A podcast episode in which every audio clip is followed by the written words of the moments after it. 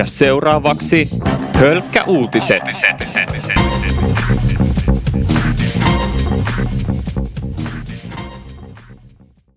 No niin, oikein hyvää perjantaista iltapäivää. Kuuntelet Hölkkä uutisten viimeistä testijaksoa. Seuraavat jaksothan tuleekin sitten vasta huhtikuussa. Täällä piuhojen toisessa päässä jälleen Joel Holma ja tänään lenkkisi aikana kuulet juttua muun muassa Paavo Väyrysestä aina robotteihin asti. Lisäksi tuossa puolessa välissä lähetyssä tulee tämmönen pienimuotoinen sähkepaketti, niin kuin tuossa viime tiistain hölkkäuutistet jaksossa. Poikkeuksellisen kova asia siis tulossa tänään seuraavan puolen tunnin aikana, että varmaan kannattaa ne lenkkitossut kiinnittää jalkaan pikkasen tiukemmin kuin aikaisemmin. Hölkkäuutissa meillä on aina täällä myös studiovieras ja tässä jaksossa on myös Antti Karvonen. Tervetuloa. Kiitos, kiitos. Hyvää päivää vaan. Millä mielin viimeiseen testijaksoon? Oikein hyvällä mielellä, että meillä on ihan tosi mielenkiintoista kammaa tulossa tänne. Aloitetaan kuitenkin Suomen elinvoimaisimmista alueista. Uuden tutkimuksen mukaan Helsinki ja Lounais-Suomi ovat Suomen elinvoimaisempia alueita. Tässä tutkimuksessa mitattiin muun muassa alueen bruttokansantuotetta ja työllisyyttä. Ja aika paljon mielenkiintoisia tuloksia tässäkin tutkimuksessa oli. Ehkä se ei ollut ainakaan mikään yllätys, että Helsinki oli tutkimuksessa elinvoimaisin alue, mutta otetaan kuitenkin heti yhteys tutkimuksen tekijään, valtiotieteen tohtori Timo Aron, ja kysytään, että mikä tekee Helsingistä niin elinvoimaisen keskuksen? Joo, eli, eli tässähän käytiin nimenomaan alueiden elinvoimaa, tarkasteltiin eri muuttujen näkökulmasta. Helsingin seudulla kaikki aluetalouteen, työllisyyteen, osaamiseen, vetovoimaan ja taloudelliseen kantokykyyn liittyvät asiat ovat ihan kansallista kärkeä. Helsingin seutu oli kaikissa kymmenessä muuttujassa kuului parhaaseen viidennekseen suomalaisten seutujen joukossa. Tuo oli esimerkiksi Maarian, Hamina ja Vaasa myös kärjessä. Mikä sitten näistä tekee menestyviä elinkeinoelämän tai elinvoimaisia keskuksia? No Va- Vaasan kohdalla korostuu erityisesti erittäin vahva alue, aluetalouteen liittyvä dynamiikka. Eli bruttokansantuote on erittäin korkea, työllisyysaste on korkea, työttömyysaste suomalaisissa oloissa kohtuullisen matala, vilkas yritysperustanta ja niin edelleen. Eli se tekee Vaasasta alueena erittäin vahvan ja kilpailukykyisen. Ja Maarian Haminan seutu on taas suomalaisessa mittakaavassa erittäin vauras ja hyvinvoima, hyvinvoiva alue, jossa kaikki tällaiset elinvoimaa mittaavat muuttujat ovat, ovat todella korkealla tasolla. Ö, oliko näissä tuloksissa muuten sun mielestä mitään yllättävää? No ehkä se yllättävin piirre liittyy siihen, että kun unohdetaan tällainen niin seutukunta- tai paikkakuntakohtainen tarkastelu, niin kokonaisuudessaan elinvoimaiset seudut keskittyvät vahvasti toisaalta Helsinki-Vaasa kehityskäytävän tai sen vaikutusalueen ympärille ja toisaalta lounaiseen ja läntiseen Suomeen ja erityisesti rannikkoalueille. Ja sitten on yksittäisiä pistemäisiä keskittymiä muualla maassa, sisämaassa – tyylin Jyväskylän seutu, Kuopion seutu. Ehkä yllättävin oli Lapin seudut pärjäsivät kohtuullisen hyvin ja erityisesti Rovaniemen, Tunturilapin ja Länsi-Lapin, Pohjois-Lapin tilanne on merkittävästi elinvoiman näkökulmasta parantunut 2010-luvulla. Mikä uskot, että on syynä siihen, että täällä Lapissa parannusta on nyt tullut? No varmaan suurin yksittäinen tekijä liittyy siihen, että alueen matkailuelinkeino ja toisaalta kaivannaisteollisuus ovat kaksi sellaista erittäin vahvaa toimialaa, jotka ovat Lapissa menneet isoin loikin eteenpäin viime vuosien aikana. Mennään vähän näihin heikompiin alueisiin, just Itä-Lappi, tuo Kainuun seutu, ehkä maantieteellisesti myös tämmöinen niin kuin Väli-Suomen alue näyttää aika heikolta tällä hetkellä. Mikä näissä mättää tällä hetkellä näissä alueissa? No tietysti tällaiset elinvoimaa mittaavat muuttajat, muuttajat korostavat vahvasti aluetaloutta, työllisyysdynamiikkaa, ylipäätään tämmöisiä kasvua ylläpitäviä ja vahvistavia tekijöitä.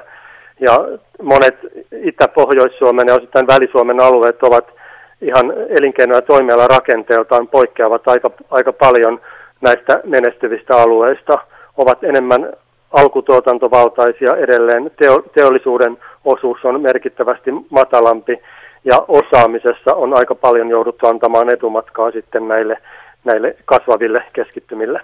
jos mietitään tulevaisuutta enemmän, niin tuleeko tämä tilanne pysyy vielä samana vai tuleeko nämä erot jopa näiden esimerkiksi Helsingin ja sitten Itä-Suomen välillä, tuleeko ne jopa kasvamaan vielä? No, kyllä erot tietysti ovat näiden ääripäiden välillä aika suuret jo tälläkin hetkellä. Niin.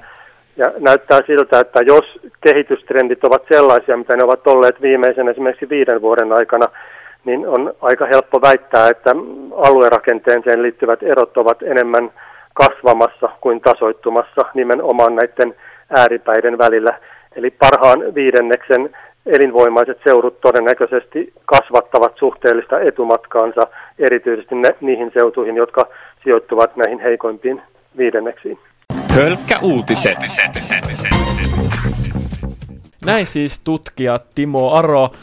Ei oikeastaan mitään hirveän yllättävää noissa tuloksissa ollut. Helsinki tosiaan piti kärkipaikkaa ja tuolla Itä-Suomessa tota, elinvoima ei ole niin hyvällä mallilla, mitä Lounais-Suomessa ja Etelä-Suomessa. Mm. Studioverrassa Antti Karvonen, miten sä tulkitset näitä tutkimustuloksia? No niin kuin sanoit, niin eihän tuo ihan hirveästi yllätä sille, että Helsinki ja Lounais-Suomi tuolla pärjää, että miten nyt itse ton ajattelee silleen, niin kyllä se taitaa vähän semmonen lumipalloilmiö kuitenkin olla, että nuo isot kaupunkikeskukset ja niiden taajamat vaan vettää sitä nuorta ja koulutettua väestöä, mikä sitten tuo sitä elinvoimaa sille alueelle niin työllisyyden muodossa ja niin yrittäjyyden muodossa. Niin, jos menisi tuonne kaupungille, etsii nuoria kysellä, että haluaako ne asua mieluummin tuolla Etelä-Suomessa isoissa kaupunkikeskuksissa vai jossakin pienellä paikkakunnalla, niin varmaan aika moni on tosiaan menossa nuorista juuri tuonne isoihin kaupunkikeskuksiin.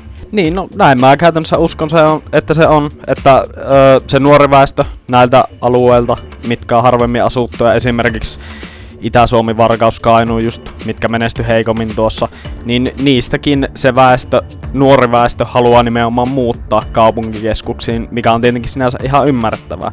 Mutta mun mielestä tässä on just mielenkiintoinen kysymys se, että miten nyt tämä keskustan sote, hallintoalueet ja maakuntamalli tulee vaikuttamaan tähän koska... Öö, Keskusta haluaa pitää koko kansan asutettuna. No joo, ja siis se maakuntamallihan käytännössä tarkoitti sitä, että koska keskustan kannatus näillä öö, harvemmin asutuilla alueilla on perinteisesti ollut vahvempi entä kaupungeissa, niin kun heillä on tämmöiset vahvat itsehallintoalueet, heillä on enemmän poliittista valtaa. Mutta että miten se liittyy tähän, niin se on mielenkiintoista, että kuinka paljon keskusta sitten on valmis tätä kautta laittaa rahaa näille alueille ja että kuinka järkevää se on. Mm, onko se sitten muilta pois, jos sinne no, laitetaan? Ty- kyllähän se käytännössä on. Että käytännössä se tarkoittaa kuitenkin sitä, että jostakin ne rahat sinne pitää saada semmoisista maakunnista, öö, missä sitä rahaa tulee enemmän. Eli käytännössä se tarkoittaa just näitä isoja kaupunkikeskuksia, missä asuu enemmän väestöä ja missä asuu enemmän nimenomaan tämmöistä nuorta, koulutettua väestöä, jotka perustaa niitä uusia yrityksiä ja jotka niin kun varsinkin tässä tulevien kymmenen vuosien aikana tulee ne suurimmat verot maksamaan. Niin kyllähän se käytännössä sitä tarkoittaa. Pitäisikö tonne Itä-Suomeen ja tämmöisiin pieneen, pieniin paikakuntiin, mitkä nyt ei ole niin elinvoimaisia alueita, pitäisikö siellä olla nuorille jotain houkutuksia, että sinne saisi jengiä? Kyllä se varmaan käytännössä tarkoittaa sitä, että pitäisi olla niinku, ö, ensinnäkin niinku, semmoisia opiskelupaikkoja, mihin ihmiset haluaa mennä semmoisia yrityksiä, missä ihmiset haluaa työskennellä ja ylipäätään niin kuin jotakin semmoista, mitä näissä kaupungeissakin on, mitkä nimenomaan sitä niin kuin nuorota väestöä houkuttaa. Hölkkä uutiset. Kuuntelet Hölkkä uutisia täällä studiossa Joel Holma sekä studiovieraana Antti Karvonen. Ylen eilen julkaistun taloustutkimuksen mukaan SDP on edelleen Suomen suosituin puolue reilulla 21 prosentilla. Kolmen pääpuolueen kannatus on laskussa ja vihervasemmisto nousussa. Kysytään heti ensimmäiseksi, että mitä mieltä Turun yliopiston politiikan tutkija Erkka Railo on tästä uudesta Ylen teettämästä taloustutkimuksesta? tästä voi todeta, että tässä ei ole tapahtunut mitään dramaattisia muutoksia edellisiin mielipidemittauksiin nähden.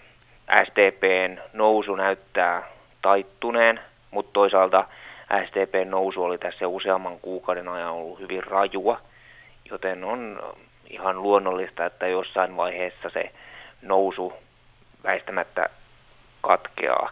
Toisaalta perussuomalaisten lasku on yhtä lailla taittunut.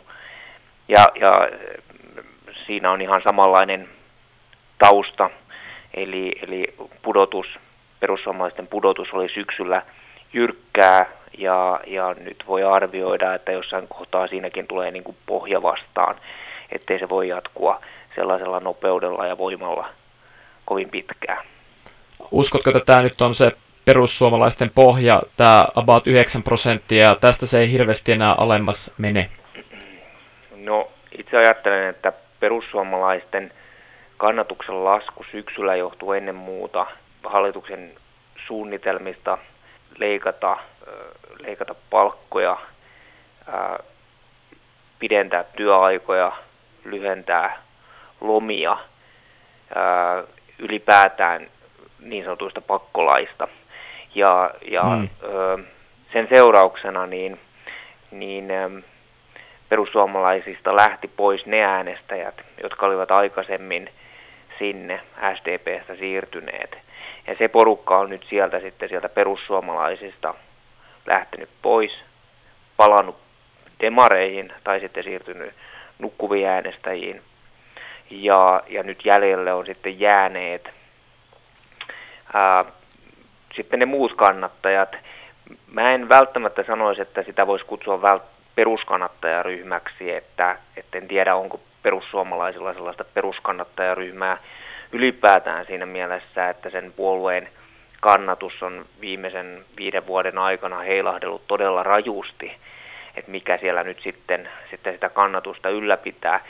Voisin kuitenkin kuvitella, että varmaan perussuomalaisilla sellainen kaikkein näkyvin ja tärkein teema tällä hetkellä on maahanmuuton vastustaminen ja, ja, ja ne kansalaiset, jotka kokevat tämän asian tärkeäksi, niin heillä ei ole oikeastaan muuta vaihtoehtoa tässä puoluekartassa kuin, kuin perussuomalaiset. Ja sen seurauksena voi ajatella, että kun tällainen joukko suomalaisten, suomala, tällainen aika iso joukko suomalaisia kuitenkin on olemassa, joka, joka haluavat vastustaa maahanmuuttoa, niin perussuomalaisten kannatus on, on eräällä tavalla vakiintunut. Tuossa kuitenkin ainakin itse silleen pikkasen yllätytti tuo, että tuossa on kolme pääpuoluetta laskussa ja siinä on tosiaan myös oppositio ja hallitus molemmat siinä nimenomaan laskusuhdanteessa. Onko tässä sun mielestä mitään outoa, että siinä tosiaan SDP sekä hallituspuolueet, kokoomus ja keskusta on molemmat ja kaikki tota, lähtenyt vähän laskuun tässä? Joo, on, onhan se yllättävä tilanne. Tai ei nyt suorastaan yllättävä, mutta se on erikoinen tilanne, joo. Ää, mut, mutta ei tässä tota niin, ei, ei tällaisen yhden mittauksen pohjalta ei kannattaisi lähteä vielä kovin pitkälle meneviä johtopäätöksiä tekemään. Että et tota, näissä täytyy yrittää nähdä niin kuin se pidemmän aikavälin trendi. Ja, ja se, että SDPn kannatus esimerkiksi laskee yhdessä mielipiteen mittauksessa, niin ei välttämättä tarkoita sitä, että se trendi, pidemmän mm. aikavälin nouseva trendi olisi, olisi katkennut tai vielä katkennut. Voi olla, että se, nyt kun saadaan sitten lisää informaatiota, voi olla, että se osoittaa sen, että se on katkennut, että tähän se nyt jäi. Mutta ei tämä yksi mittaus sitä vielä riitä kertomaan. Aivan. Mennään vielä näihin öö, vihervasemmiston tuloksiin. Siellä oli nousua tosiaan vasemmistoliitto reilun prosentin nousu ja vihreät niin siinä 0,6 prosenttia. Missä tämä kertoo sun mielestä, tämä vihervasemmisto on nyt nousemassa? Mä veikkaan, että siinä tässä jaetaan vähän uusiksi näitä ö, sosiaalidemokraattien, vihreiden ja vasemmistoliiton äänestäjiä, että siellä on liikettä yhteen ja toiseen suuntaan. Vasemmistoliitolla voi olla, että siellä vasemmistoliitolla tässä kohtaa jo näkyy ää, se, että että tiedotusvälineet on ruvennut kiinnittämään enemmän huomiota siihen puolueeseen, kun siellä on tulossa ihan mielenkiintoinen puheenjohtajavaihdos. Eli tiedetään, että, että tämä kiinnostaa, nämä puheenjohtajavaihdokset ylipäätään, puheenjohtajakilpailut ylipäätään kiinnostaa tiedotusvälineitä ja se kisa on omiaan sitten nostamaan pikkusen kannatusta. Että mm. se on yksi syy varmaan sille vasemmisto, se saattaa olla yksi syy niin vasemmistoliiton nousulle. Hölkkä uutiset. Näin siis Turun yliopistosta Erkka Railo. Tuohon tutkimukseen ei varmaan kerinyt mukaan tämä eilinen tieto siitä, että Paavo Väyrynen lähtee perustamaan omaa puoluetta, kansalaispuolue rytä. Antti Karvonen, miten uskot, että tuo tulee vaikuttaa keskustapuolueen kannatukseen nyt, kun tämä ikinuori Paavo Väyrynen lähtee niin sanotusti omalle linjalleen ja omalle polulleen perustamalla oman puolueen? No, en usko, että sillä mitään vaikutusta keskustan kannatukseen tulee olemaan, että Paavo Väyrynen jälleen kerran osoittaa olevansa se kiukkunen pieni lapsi tai se kiusallinen sukulainen, jota oikein kukaan ei halua porukkaan, mutta jota ei myöskään kokonaan voi sulkea pois. Että just tässä Ylen tuoreemmassa uutisessa Väyrysestä hän vertaa itseään Kekkoseen, eli nöyrä jätkä. Nöyrä jätkä, että kertoo aika paljon niin kuin hänen omaa kuvastaan ja miten hän itsensä näkee, vaikka hänellä ei niin kuin, tietyn äh, alueen ulkopuolella juurikaan kannatusta ole enää vuosikymmenin ollut, niin siitä huolimatta hän edelleen vahvasti yrittää tunkea itseään tänne vallan ytimeen. Ja niin kuin se just, miten hän kertoi siitä hänen ja Sipilän tota, sähköpostien vaihdosta, niin mm. sekin, että hän olisi vaan halunnut semmoisia pikkujuttuja hallitusohjelmaan, niin kuin ero eurosta esimerkiksi, ja äh, ministerin paikka. Että niin kuin tuosta vaan, että naps. Mm. Tämä oli mun mielestä aika hauskaa, kun tota, Timo Laaniselta puoluesihteeriltä oltiin kysytty tästä, tästä tilanteesta, mitä hän suhtautuu. Hän oli vastannut tähän, että aika kulutaan muistot. Se on aika hyvin sanottu. Hyvin sanottu. Et siis usko millään, tai jos lähdetään miettimään Paavo Väyrysen puoluetta nyt, lähdetään vähän analysoimaan tätä, niin kansalaispuolue ry, miten uskot, että kyseinen puolue, tuleeko ole täys floppi, onko tämä jopa jotain mediapeliä Väyryseltä, tiedostaako hän, että voihan olla, että tästä puolueesta ei ikinä oikein tule yhtään mitään. No onhan siihen suuri riski. Totta kai se nyt varmasti jonkin verran kannatusta kerää, että kyllähän niin tämmöiset populistiset puolueet, esimerkiksi nyt kun perussuomalaiset on niin heikossa tilassa tämän hallitusvastuun takia, niin onhan se mahdollista, että sinne vähän kannatusta sattaa ja näin, mutta että kyllähän tuo enemmän vaikuttaa siltä, että hän on, niin kuin sanoin, semmoinen kiukkunen pikkupoika, joka nyt kun ei saanut tahtoa läpi, niin päätti sitten näyttää. Paavo päätti vähän näyttää. Mennään enemmän tuohon Ylen tekemään ta- taloustutkimukseen. Siellä tosiaan kaikki kolme pääpuoletta vajoamassa alaspäin vähän. Hmm.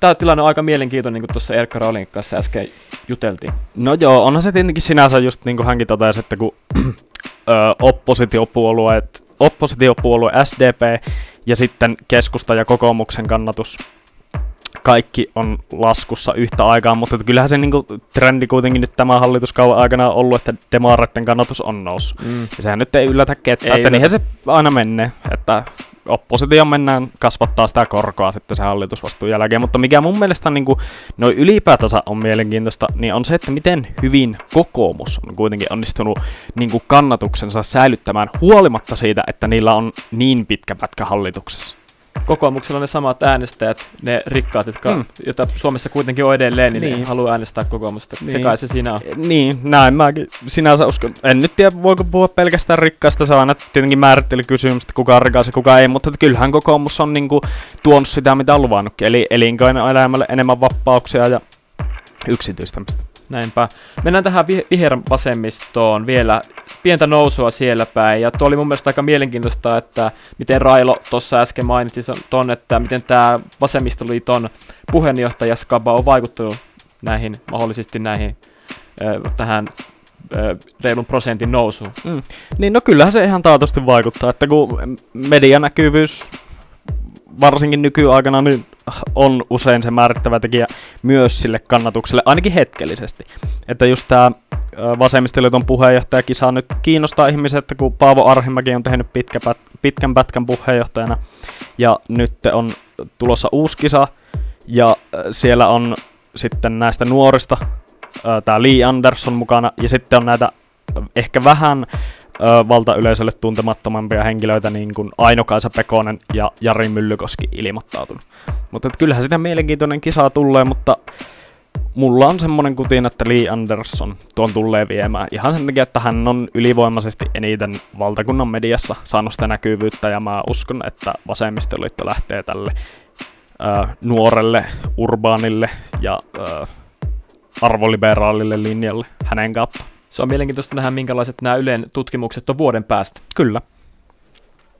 Hölkkä uutiset.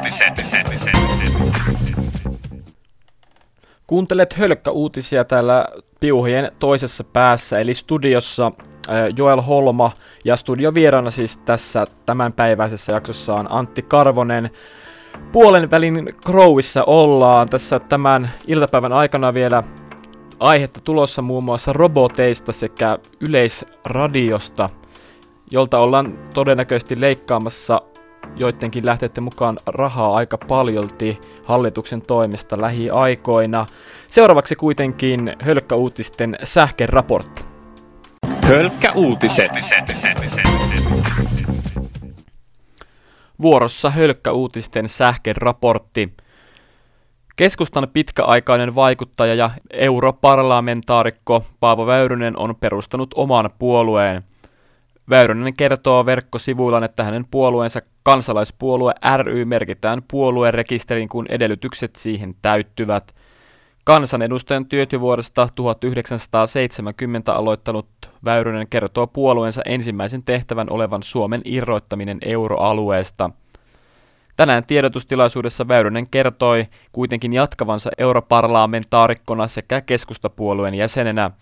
Hän aikoo myös asettua ehdolle vuoden 2019 eduskuntavaaleissa. Euroopan investointipankki on antanut pitkäaikaisen lainan Helsinki-Vantaan lentokentälle.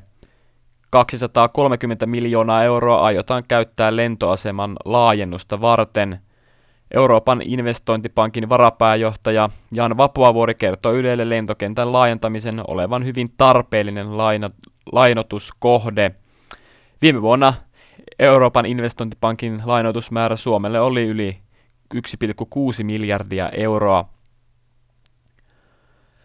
Tuoreen saksalaistutkimuksen mukaan ilmaston lämpenemisestä johtuvaa mertenpinnan nousua on aliarvioitu – Tulosten mukaan lämpeneminen nostaa merien pintaa todennäköisesti jopa kaksi kertaa yli odotusten. Aiempien arvioiden mukaan merien pinnan on odotettu nousevan vuodessa 0,7 mm yhteen millimetrin vuodessa. Uusien satelli- satelliittitietojen mukaan vauhti on kuitenkin puolet nopeampaa. Satelliittien avulla on myös huomattu, kuinka paljon merenpinnan nouseminen on alueellista. Esimerkiksi Filippiineillä se on jopa viisi kertaa nopeampaa kuin muilla merialueilla keskimäärin. Viime syys-lokakuussa suomalaiset matkustivat reippaasti enemmän kuin vuonna 2014 vastaavaan aikaan käy ilmi tilastokeskuksen syksyn 2015 matkailututkimuksen ennakkotiedoista – Vuoden 2015 viimeisellä kolmanneksella ulkomaille tehtiin 8 prosenttia enemmän vapaa-ajan matkoja kuin edellisenä vuonna. Maksullisen majoituksen sisältäneitä kotimaan matkoja tilastoitiin puolestaan 11 prosenttia edellisvuoden syys-joulukuuta enemmän. Matkakohteena suosiotaan kasvattivat erityisesti Saksa, Espanja, Kreikka ja Viro. Myös Kauko-Aasian matkat kasvattivat suosiota. Kaliforniassa uusi musta tarantula-lajike on nimetty Johnny Cashiksi. Lähellä kalifornialaista Folsom vankilaa löytynyt tarantula nimettiin kuuluisan countrylaulajan mukaan siksi, koska hän oli tehnyt laulun kyseisestä vankilasta. Zookees-lehden mukaan täysin musta Johnny Cash on yksi 14 uudesta Etelä-Kaliforniasta löytyneestä tarantula-lajista. Hölkkä uutiset. Helsingin Sanomien tietojen mukaan hallitus aikoo leikata yleisradiolta merkittävästi rahaa. Nimettömien lähteiden perusteella nämä leikkaukset tulisi kohdistua Ylen rahoituksiin ja sen tehtäviin. Ja näiden Helsingin Sanomien taustalähteiden mukaan Yleltä leikkauksia vaatii tällä hetkellä ainakin pääministeri Juha Sipilä. Nämä on tosiaan kaikki pelkkää spekulaatiota, mitään varmaa tietoa ei ole. Mutta siis Ylellähän on tällä hetkellä, tai eduskunnassa on tällä hetkellä myös Ylen asemaa puiva tämmöinen parlamentaarinen työryhmä, jossa on 12 kansanedustajia, joiden tehtävä on selvittää tällä hetkellä Ylen julkisen palvelun tehtävän laajuus ja rahoituksen taso toukokuun loppuun mennessä, että kyllä siellä jotain selvästi on tapahtumassa. Öö, otetaan seuraavaksi öö, asiantuntijapuhelu ja soitetaan Juha Blumberille, Yleisradion luottamushenkilölle. Kysytään, että mitä mieltä hän on tästä hiukan huolestuttavasta tilanteesta Yleisradion kannalta. No sehän kuulostaa tietysti siltä, että jos nämä spekulaatiot pitäisi paikkansa, tietysti niin kuin nämä on vielä ihan puhtaita spekulaatioita kukaan ei tiedä todellisuutta, mutta jos ne pitäisi paikkansa, niin totta kai se vaikuttaa monenlaisiin toimintoihin. Todennäköisesti muutokset voisivat olla aika paljon isompia kuin esimerkiksi parin vuoden takainen YT-menettely, jolloin, jolloin meiltä lähti toista sataa ihmistä ulos. Aivan. Et, et, mm. Jouduttaisiin leikkaa ehkä vähän enemmänkin. No, miten tämä konkreettisesti tulisi näkymään esimerkiksi ohjelmatarjonnassa? Voisiko jotain ohjelmia poistua ja niin kuin, mitä tämä käytännössä voisi tarkoittaa? No varmaan Tommi-luokan leikkaukset voisi vaikuttaa sillä tavalla, että ei enää mitään ohjelmia poistettaisi, vaan ehkä, ehkä saatettaisiin kokonaisia toimintoja lakkauttaa. Esimerkiksi vaikkapa yksi radiokanava tai yksi TV-kanava tai vastaavaa, että sitä ei enää niin kuin tehdä tuommoista tuommoista siivousoperaatiota. Mm. Puhuit, että silloin kun viimeksi oli nämä YT, niin silloin tosiaan parisataa työntekijää irtisanot tai jäi työttömäksi, niin uskotko, että mahdollisesti nyt voisi tosiaan olla aika paljonkin suuremmasta määrästä, jos nämä tulee tosiaan tapahtumaan, mitä nyt, vaikka, vaikka tässähän niin kuin, pelkkää spekulaatiohan tämä on? No joo, jos nyt puhutaan siitä, että, että niin kuin pahimmat ennusteet sanoo sitä, että, että vaikka vietäisi 100 miljoonaa Yleisradion budjetista, niin kyllähän se käytännössä tarkoittaisi silloin, silloin niin kuin, ö, isoja leikkauksia ja se suoraan heijastuu sitten myös henkilökuntaa, koska kaikissa yhtiöissä palkkakustannukset on kuitenkin iso osa. Aivan. Olisiko se huolestuttavaa yhteiskunnan kannalta ihan ylipäätään, jos Ylen roolia radikaalisesti muutettaisiin? No totta kai se on, kun Yleisradio kuitenkin on puolueeton viestintäväline, joka tekee hyvin, hyvin, hyvin omaehtoisesti omaa linjaustaan, omaa, omaa tota, ohjelmapolitiikkaansa, että, että jos sitten Yleisradiolta viedään toimintaedellytykset, niin kyllähän se vaikuttaa viestintäkenttään ihan merkittävällä tavalla. Hölkkä uutiset. Siinä siis Yleen luottamushenkilön Juha Blombergin kommentteja tilanteesta. Kyllähän tämä tilanne ainakin, jos olet journalistiopiskelija, niin kyllä se silloin ainakin vähän huolestuttavalta kuulostaa. No joo. Tietenkin sitten, että jos katsotaan ihan yhteiskunnallisesta näkökulmasta, niin tässä on mun mielestä silleen kaksi puolta. Eli, että miten voidaan tavallaan nykyaikaisessa markkinatalousyhteiskunnassa perustella uskottavasti se, että on tämmöinen ö, julkisin varoin rahoitettu hyvin, hyvin laaja mediakompleksi, mm. joka tietyllä tavalla kuitenkin vaikuttaa siihen kilpailuun niin kuin media-alalla. Sitten toisaalta taas se, että ö, voidaan ajatella, että Ylellä on kuitenkin tärkeä yhteiskunnallinen tehtävä niin kuin tämmöisen riippumattoman journalistisen sisällön tuottamisesta, joka on täysin vapaa tämmöisestä mainosrahoittajien paineista. Aivan. Mielenkiintoista.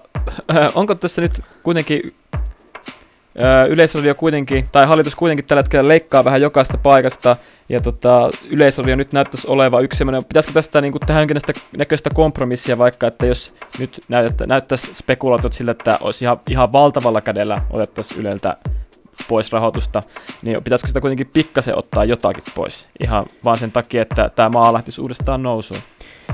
Niin, no niin kuin asiantuntijakin tuossa edellä totesi, niin nämä on puhtaasti spekulaatioita ja kaikki nämä henkilöt esimerkiksi tässä Hesarin jutussa esiintyi nimettäminä. Että ei tietenkään voi vetää kovin pitkälle meneviä johtopäätöksiä vielä ton yhden jutun perusteella. Mutta totta kai jos luotetaan nyt siihen, että Hesarin lähteet on todellakin siellä vallan ytimissä ja tietää missä mennään, niin onhan tämä niin kuin ainakin yleis, yle, yleisradion kannalta huolestuttavaa. Et, mutta että onko se sitten yhteiskunnan kannalta laajemmin huolestuttavaa, vai onko se hyvä asia, että myös yleisradiolta lähdettäisiin ottaa sitä rahaa pois ja voitaisiin ohjata sitä johonkin muualle. Niin, kyllähän tämä nykyhallitus ihan selvästi on ottanut tämmöisen linjan, että lähdetään rohkeasti leikkaa tämmöisistä y- yhteiskunnan peruspilareista, jotta eihän tuo nyt sinänsä ihan, ihan rehellisesti sanottuna, ei se hirveästi yllättäisi, vaikka nämä hallitus tekisi juuri nämä, mitä tässä juuri spekuloidaan. Mm. Ei, ei se yllättäisi, ja mun mielestä olisi kuitenkin vaan tärkeintä se, että niin käytäisiin laajaa julkista kriittistä keskustelua molemmista puolista siitä, että onko tosiaan jotakin Ylen toimintoja, joista voisi sitä rahaa ottaa pois. Ja sitten toisaalta taas se, että onko hallitus tekemässä nyt liian radikaaleja ratkaisuja liian nopeasti nimenomaan näiden yhteiskunnan tukipilarien kannalta. Että kun niin moneen asiaa ollaan puuttumassa yhdellä hallituskaudella niin valtavalla voimalla, että siitä on mun mielestä syytä keskustella. Hölkkä uutiset. Monestihan sanotaan näin, että koira on ihmisen paras ystävä. Mikä on toisiksi paras ystävä sitten? No ainakin tulevaisuudessa saattaa olla robotti, nimittäin robotit alkaa varmaan tässä lähitulevaisuudessa tulla jo tekee töitä meidän ihmisten kanssa. Studiovieras Antti Karvonen, jos saisit vaikka töissä jossain burgeripaarissa tai jossain tämmöisessä ja siellä olisi robotti paistamassa pihveä sun kanssa, niin miltä tuntuisi?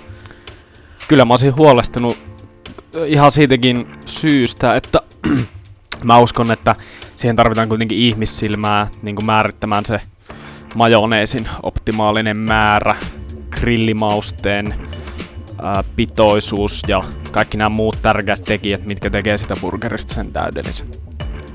Totta, ihan hyvin, hyvin sanottu, mutta nyt näitä robotteja on kuitenkin tullut jo esimerkiksi varastoihin Yhdysvalloissa varastoissa riehuu ja paljon robotteja ihmisten keskellä, ainakin tuommoisiin ruumilliseen työhön ja semmoiseen työhön, mitä ihmiset ei pysty tekemään kuin kahdeksan tuntia, mutta robotit pystyy tekemään vaikka 24 tuntia vuorokaudessa, niin semmoisiahan nämä robotit on tosi hyviä. No joo, tämmöisiä vähemmän vaativiin tehtäviä, niin kuin hampurilaisen paistaminen, niin ihan varmasti. Miten uskot, että tulevaisuudessa tuleeko robotit, jos tätä esimerkiksi tekoälyä kehitetään enemmän, niin voisiko sitten pihvinkin paistaminen onnistua? No kyllä sinne aika pitkälle saadaan päästä sinne tekoälykehityksessä siinä vaiheessa jo, että ehkä kenties liiankin pitkälle sitten, että Pi- äh, burgerista tulee liiankin hyviä. Niin. No se ja sitten, että jos se tekoäly on niin hyvä, että se pystyy hyvän burgerin tekemään, niin siinä vaiheessa meidän kannattaa huolestua meidän ihmisten turvallisuudesta. Mm. Jo, eli joka tapauksessa robotteja tosiaan on tulevaisuudessa havitellaan ihan oikeasti ihmisten kanssa tekemään töitä ja niitä on jo esimerkiksi Yhdysvalloissa varastoissa. Siellä on robotit painamassa duunia ihmisten kanssa. Otetaan tässä vaiheessa kaksi asiantuntijapuhelua. Seuraavassa pätkässä professori Arto Visala ja Jyrki Latokartano kertovat heidän mielipiteitään miten tämä robottiteknologia tulee kehittymään ja mitä mieltä he ovat keinoälystä. Jyrki Loto Kartano, miltä tämä susta kuulostaa, että tuolla ihmisten keskuudessa on robotteja pyörimässä ja kantelemassa tavaroita varastoissa? No joo, kyllä se kehitys on ihan siihen suuntaan menossa, että tota, nykyisellään niin sellaisia ö, yksinkertaisia tai turhauttavia vaikeita töitä niin voidaan robotisoida ja se tosiaan se ihmisen ja robotin yhteistyö on nykyisellään mahdollista. Että ihan ei mitenkään valtavana yllätyksenä, tuossa sanotaan näin. No milloin uskot, että näitä tulee ihan tonne supermarketin varasto, varastoihin ja tota, muihin kauppoihin ihan niin kuin enemmänkin, vaikka Suomessakin näitä robotteja tekee duunia?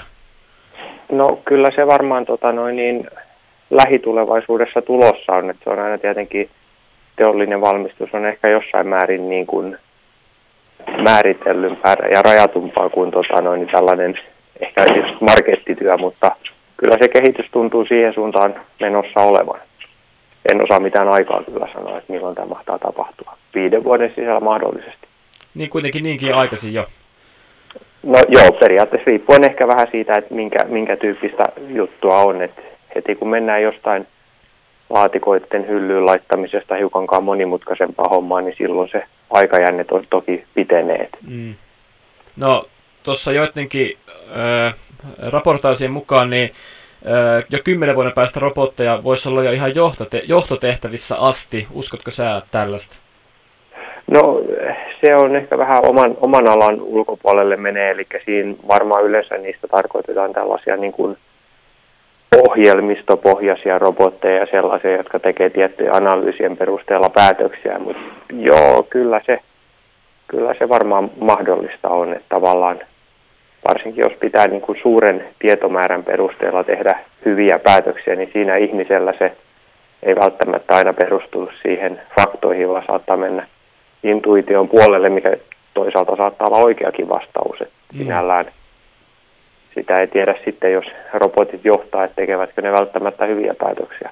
Tosi sama voi sanoa ihmisistäkin. Seuraavaksi äänessä Aalto-yliopiston professori Arto Visala. Onko tässä sellaista riskitekijä, että ihan tämmöisiltä normaaleilta ihmisiltä menee sitten työt, kun näitä no, robotteja alkaa no, enemmän tulemaan markkinoille?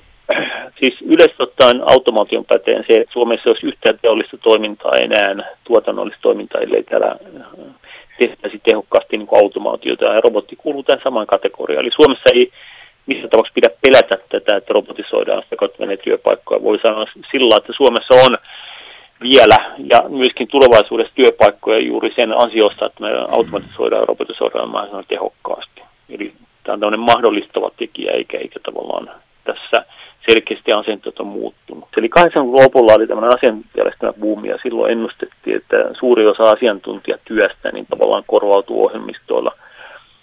No, ei, ei näin käynyt, enkä mä usko, että nytkään käy, koska asiat on hankalia päätöksentekotilanteet semmoisia joutuu suhteuttaa asioita ja ne on monesti niin hankalia, että ne pysty pelkästään niin yksinkertaisen numere, numerisilla kaavoilla kuvaamaan. Jos tekoäly otetaan tähän kysymykseen mukaan, niin uskotko, että sitten kun nämä robotit tulevaisuudessa vaikka 50 vuoden päästä kehittyy, voi kehittyä miten tahansa, onko, onko se, onko, voiko robotit olla jopa tulevaisuudessa meille jonkin sortin uhka? No nyt tässä pitää aina muistaa se, että länsimainen, länsimainen yhteiskunta niin tähän perustuu lainsäädäntöön. Ja tota, mun mielestä lainsäädännön keinoin voidaan varmistaa se, että perusasetelma, että koneethan on ihmistä varten ja ihmiset konetta varten. Mm. Eli että lainsäädännöllisen keinoin tota, yhteiskunta järjestää tai päättää parlamentaarisesti sellaisen lainsäädännön, että tämä perusasetelma säilyy. Eli, eli että robotit, niin kuin yleensä koneet, palvelee ihmistä normaalielämässä. Eli kun tämä perusasetelma säilyy terveenä, niin en mä, en mä tuollaista uhkaa näe. Siis ei robotit mitään valtaa voi kaapata, koska mikään länsimainen yhteiskunta semmoista salli. Seuraavaksi äänessä Jyrki Lato-Kartano. Jos mennään tähän tekoälyyn, niin tota, uskot sä, että siinä on ihan myöskin mahdollisuus ihmiskunnalle, jos tota, tekoälyä saadaan roboteille kehitettyä? No joo, kyllä siinä varmaan sellaista niin kuin yksinkertaista tekoälyä ehdottomasti tarvitaankin, jotta ne robotit pystyy hyödyllisempiä töitä tekemään ja se ei vaadi tavallaan ihmiseltä se opettaminen ja ohjelmoiminen niin paljon, vaan robotti tietää mitä tekee, mutta siinä on toisaalta myös se haaste, että itse vähän näen vähän huonona sen, että jos tehdään liian viisaita robotteja, mitä, mitä sitten käy. Tästä paljon käydään keskustelua. Missä menee se raja siinä tekoälyssä ja milloin voi tosiaan käydä just, että mitä olet ehkä hiukan pelännytkin, että se tekoäly sitten menee jo niin, jo ylittää jo ihmisälyn. Aivan joo, että tästä kun tämä singulariteettipiste ylitetään, niin sitä pelätään, että mitä sitten tapahtuu, kun kone on viisaampi kuin ihminen ja se koneen kehityskyky on käytännössä rajaton, niin Aivan. siinä kohtaa voi olla, voi olla sitten, tai ainakin niistä saadaan aika traagisia tulevaisuuden kuvia maalailtua näistä. Uskotko, että me ihmiset ollaan niin fiksuja, että me ei kuitenkaan ihmiset tota, tai robotille tehdä tuommoista tekoälyä, joka olisi tosi semmoinen mullistava ja ihmisälyäkin parempi? No joo, kyllä mä nyt ainakin, ainakin to, toivon niin, että tota noin, jossain kohtaa se to, tolkku tulee, että se ihminen kuitenkin hallitsee koneita eikä toisinpäin. Hölkkä uutiset. Siinä siis mielenkiintoisia näkemyksiä roboteista. Äänessähän siis olivat Suomen robotiikkayhdistyksestä Jyrki Lato-Kartano sekä Aalto-yliopistosta professori Arto Visala. Näin se kuulkaat on, hyvät ystävät, että Hölkkäuutisten viimeinen testijakso lähenee loppuaan. Ää, tässä vaiheessa onkin hyvä varmasti kiittää asiantuntijaa Antti Karvosta näistä neljästä testijaksosta ja Kiitos paljon. Kiitos itsellesi. Oli oikein mukava. Miten aiot nämä seuraavat kaksi kuukautta viettää ennen kuin hölkkäutiset tulee sitten ihan tosissaan markkinoille? Varmaan koitan rentoutua ja latautua psyykkisesti tähän tulevaan koitokseen ja käydä vähän koulussakin vielä. Toivotan menestystä ja onnea sulle tähän seuraavaan kahteen kuukauteen. Kiitos sama. Ja kiitoksia myös sinulle, hyvä hölkkäuutisten kuuntelija. Seuraavat hölkkäuutiset siis tulossa kahden kuukauden päästä tuossa huhtikuussa. Siihen asti kuulemiin.